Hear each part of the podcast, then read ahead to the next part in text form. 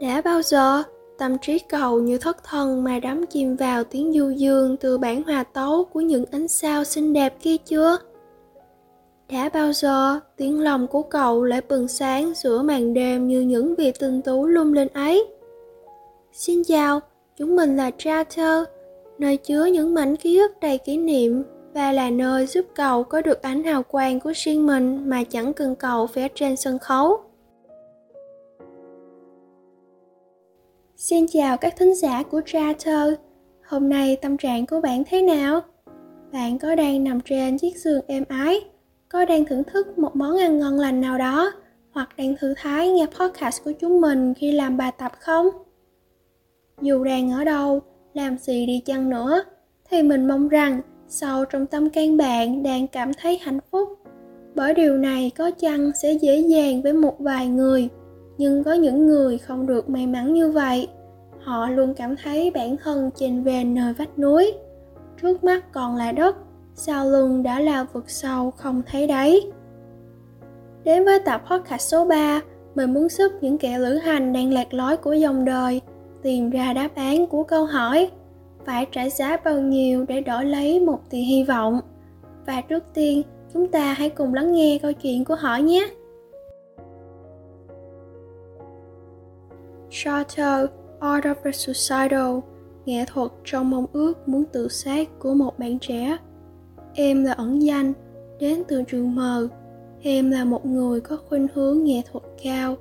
Cái gì em cũng tìm thấy vẻ đẹp hay sắc riêng. Khi nhìn thấy một đứa trẻ đang khóc Em sẽ muốn vẽ lên một bức tranh nói về cuộc sống tuổi thơ của em.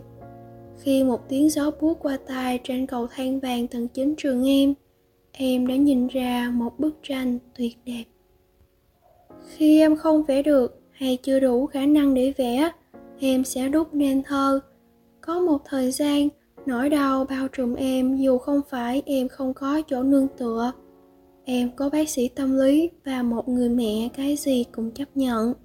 Từ giới tính đến tâm lý hay khả năng học của em, mẹ sẽ chỉ bảo vệ mà không can thiệp có được hoàn cảnh hơn bao bạn trẻ như em. Tất nhiên là em cảm thấy rất biết ơn. Đồng thời, em cũng rất may mắn khi có bạn bè sẵn sàng giúp đỡ em. Mặc dù vậy, lúc đó thứ duy nhất em mở lòng với là nghệ thuật, đặc biệt là tiểu thuyết. Em hay đọc của một tác giả tên là miyako kawakami, một người đã thức dậy tâm hồn của em. Ngôn từ của cô ấy đẹp mà bình dị đến lạ thường. Chắc cũng vì nó bình dị nên em mới cảm động đến thế. Mỗi chi tiết nhỏ như vải satin cọ vào da như thế nào, cô cũng không bỏ qua. Và em đã hoàn toàn bị nhấn chìm trong thế giới đó. Sau khi đọc xong cuốn đầu của cô, em tưởng dường như nó đã làm em vui lên phần nào. Thì chắc em đã sai. Sách của cô ấy là một bức tranh mà nhìn vào nó sạch một vết trái tim con người vì sự thật, sự đồng đều của nó với tâm hồn em. Sách của cô đã phơi bày vết sẹo của em, và từ khi nào mọi thứ trong cuộc sống của em đều trở nên rõ ràng hơn. Tiếc là việc em muốn tự sát không phải là ngoại lệ. Bây giờ, việc chống lại cảm giác muốn lao cổ xuống lan can vẫn không hề biến mất nhưng những bức tranh đẹp vẫn không ngừng xuất hiện. Vì là một người có tuổi thơ éo le và thiếu thốn, đứa trẻ trong em chưa bao giờ hồi phục. Vậy nên, em mới hay gặp bản thân em hồi xưa trong mơ và luôn cố với tới để ôm nó. Dù em không thể nói với nó là những đêm ôm chăn, cắn răng nhịn khóc là sẽ kết thúc được. Dù vậy, em vẫn muốn đúc nó thành tranh em muốn những người sống em cảm thấy được an ủi và thấu hiểu. Em muốn những người sống em không chết. Em muốn những người sống em để cho bản thân họ một cái ôm hoặc ít nhất có thể chia sẻ. Câu chuyện của em quá dài để kể và em không biết trong tương lai em sẽ đọc lại lá thư tuyệt mệnh của mình và cười không. Nhưng mong là nếu ít nhất các bạn muốn chết hoặc không muốn sống hãy coi cuộc sống bạn như là một bức tranh. Hãy vẽ nó, để dù nếu nó có còn là một bức tranh không thể được hoàn thiện, người khác có thể nhìn vào nó và nói à thì ra, linh hồn ấy cũng đã được sống. Và để đến với một mẫu chuyện khác, một khía cạnh khác, mời các bạn qua confession tiếp theo. Mình thật sự không muốn chết nhưng thật tại lại đang dồn mình vào con đường chết. Mình yêu mẹ lắm, yêu mẹ nhất luôn. Những lời nói cay nghiệt của mẹ cứ nằm đó. Đến khi nào mình thất bại, tự ti thì những lời nói đó lại xuất hiện. Thật sự thật sự không muốn hít thở nữa. Mình mệt rồi. Người ta vẫn luôn than thở với nhau rằng, thói đời là thứ trớ trêu cuộc đời chẳng bao giờ trải đầy hoa hồng. Nó luôn đầy rẫy trắc trở, bi ai, tựa như bão tố muốn nhấn chìm số mệnh con người nhỏ bé.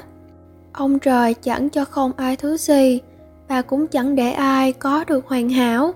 Có thứ này sẽ mất thứ kia, đó là quy luật của tự nhiên.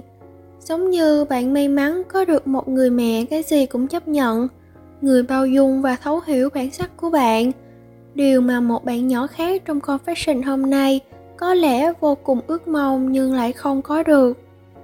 Tiếc là cuộc đời lại lấy đi tuổi thơ hạnh phúc của bạn. Quãng thời gian đáng ra phải được miêu tả bằng đáng quý, hồn nhiên, chứ không phải éo le, thiếu thốn. Tiếc là thế giới lại khiến các bạn cảm thấy tuyệt vọng đến mức nghĩ đến cái chết. Mình đã gửi vào gió một chiếc ôm vô hình đến các bạn hy vọng các bạn sẽ nhận được. Hy vọng giải bày cảm xúc với chúng mình, sẽ phần nào giúp vết thương trong tim bạn thôi nhức nhói. Con người chúng ta vốn là sinh vật nhạy cảm và dễ tổn thương, đặc biệt là khi phải dồn nén, chịu đựng quá lâu.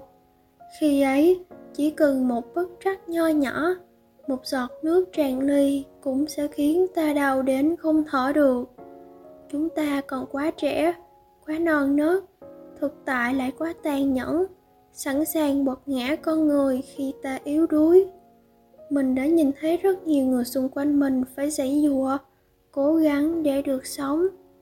Dẫu không thể thấu hiểu hoàn toàn, nhưng mình vẫn cảm nhận được sự nghẹt thở như xé nát lòng ấy. Dần già những nỗi đau hình thành căn bệnh trầm cảm một bệnh nan y đối với tinh thần con người.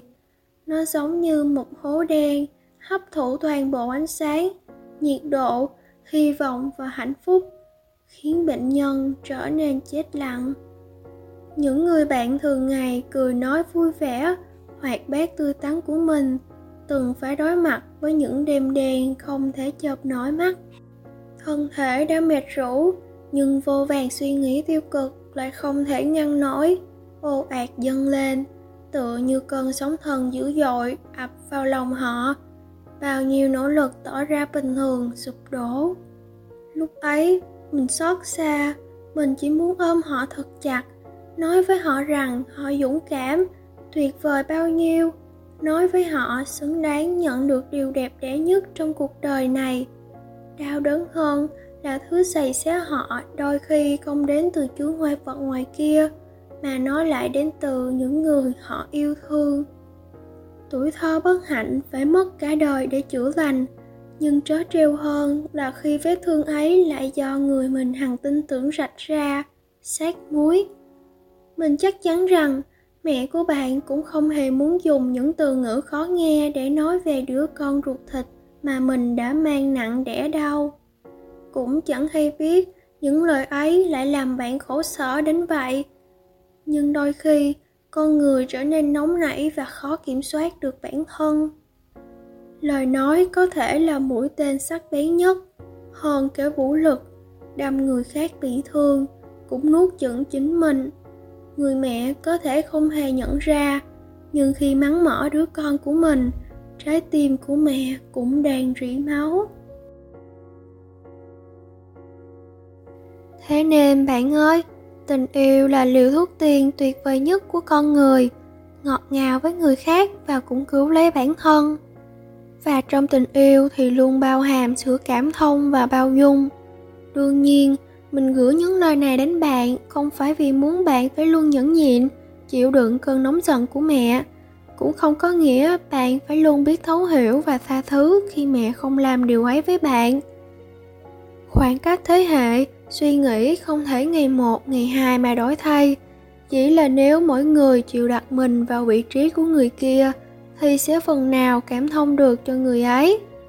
Bạn cũng đừng quá tin tưởng vào những lời nóng giận của mẹ. Làm gì có người mẹ nào mà không tự hào và yêu thương con của mình cơ chứ? Áp lực, gánh nặng cuộc sống trên vai có thể khiến mẹ thốt ra những lời khác với trái tim. Đầy nghiến bạn khiến bạn tổn thương. Nhưng suy cho cùng, đó cũng chỉ là kẻ tổn thương lại muốn tổn thương người khác. Nếu bạn vẫn muốn cho cha mẹ một cơ hội để thấu hiểu nỗi đau của bạn, vậy thì hãy chậm rãi thôi, bộc bạch với họ về sự áp lực, tự ti của bạn, về những bất lực mà bạn đang hứng chịu. Mưa dầm thấm lâu, mình tin là tình yêu sẽ luôn chiến thắng mọi định kiến và đau thương còn nếu không thể thì cũng không sao cả. Những người bạn đồng trang lứa bên cạnh sẽ là những người thấu hiểu góc nhìn của bạn nhất. Vòng tay của họ hẳn sẽ ấm áp hơn gió lạnh trên tầng thượng nhiều lắm. Mình tin là một ngày nào đó, mây mù sẽ tan, nắng hấm sẽ lên và ánh sáng của bạn sẽ lại được nhìn thấy. Bạn có quyền buồn, có quyền khóc quyền được trách cứ và quyền được sẻ chia.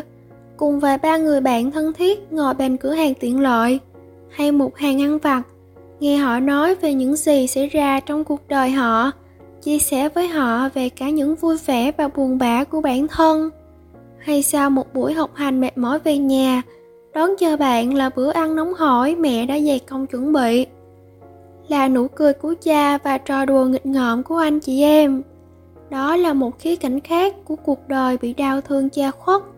Xin bạn hãy cho bản thân một cơ hội để được trải nghiệm những thứ tuyệt vời ấy, được không?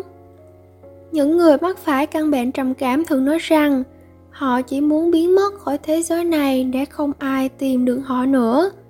Nhưng thật ra sâu trong lòng, họ vẫn le lói một hy vọng được nhìn thấy, được công nhận và cảm thông. Con người yêu lấy người khác cũng nên yêu lấy chính mình. Đừng gượng ép bản thân phải luôn tỏ ra hạnh phúc. Điều ấy có tàn nhẫn với bạn. Ta vẫn còn là những đứa trẻ tập lớn. Đừng bắt mình phải trở nên trưởng thành. Nếu đau lòng thì đừng vội như là một người hiểu chuyện. Đặt bản thân bạn lên đầu để có thể bao dung với người khác. Bạn phải học hỏi cách tha thứ cho chính mình. Cứ sai đi vì cuộc đời cho phép thế giới này sẽ không đẩy bạn về phía đường cùng chỉ vì một sai lầm hay một khuyết điểm. Chưa đủ can đảm để mở lòng chia sẻ tâm tư cũng được. Đọc một cuốn sách, nghe vài khúc nhạc, học một ngôn ngữ mới, xem một bộ phim hay, ăn món ăn mà bạn đã yêu thích từ lâu cũng là những cách không tồi để di dời sự chú ý của bạn khỏi suy nghĩ tiêu cực. Gia đình có thể đặt ra khuôn khổ cho bạn ở hiện tại, nhưng tương lai trước mắt là do bạn định đoạt. Không ai có thể mãi mãi điều khiển bạn, và sẽ có một ngày bạn thấy, những chuyện buồn hôm ấy chỉ là chuyện cười hôm nay. Không bằng cách này thì cách khác, dường như luôn có một cánh cửa ở trước mắt, hy vọng cũng chẳng đắt đỏ đến thế. Câu hỏi là, liệu bạn có đủ can đảm, đủ tình yêu, đủ bản lĩnh để tìm thấy nó không? Nếu chỉ nhìn người khác mà sống, thì dù ở đâu cũng sẽ thấy cô đơn, thấy mình không xứng đáng. Nhưng nếu có thể tự mình tận hưởng những điều tốt đẹp, thì dù ra sao cũng sẽ thanh thản, vui vẻ mà sống. Mong rằng ai trong chúng ta cũng tìm thấy ánh sáng, hy vọng trong những lúc đau đớn, khổ sở, lúc vui có người ở bên, lúc buồn có người ôm lấy cùng vượt qua thời gian tồi tệ nhất. Nếu không thể tìm thấy điều ấy ở ai khác, thì hãy tìm ánh sáng trong chính bạn. Không gì là vô hạn. Cuộc sống, đời người cũng vậy. Không phải bỗng dưng con người chỉ có trăm năm để sống. Đó là một hạn mức. Khoảng thời gian vừa đủ để ta trải nghiệm cõi nhân gian. Nếu có thể, xin đừng phung phí nó. Hy vọng rằng bạn sẽ không phải rời bỏ thế giới này khi còn đang tuổi xuân xanh, khi những mộng mơ còn đang dang dở. Mong rằng khoảnh khắc cậu ra đi không phải khoảnh khắc hối tiếc nhất. Bản năng của con người là tìm kiếm sự sống. Ai mà không muốn được hạnh phúc? Sống như trong bộ phim tomorrow có câu nói thử kết liễu mạng sống thì có khác gì giết người. Đó là hành động ích kỷ nhất vì không mang đến nỗi đau của người ở lại. Không, đó là tiếng kêu gào cuối cùng của người tha thiết được sống. Mình, bạn, chúng ta đều muốn được sống. Vậy nên, chúc cho bầu trời ngày sau của bạn thật bình yên, đẹp đẽ như bạn mong ước. Chúc cho những lời hẹn ngày mai, ngày kia tháng sau, năm sau sẽ được thực hiện. Chúc bạn có thể nở nụ cười bình thản và đối diện với tương lai sáng lạng. Cuối cùng, cảm ơn các bạn đã lắng nghe podcast của chúng mình. Nếu có điều gì muốn nói, muốn bày tỏ, hãy truy cập ngay vào confession của Chatter để trò chuyện cùng chúng mình nha. Tạm biệt mọi người.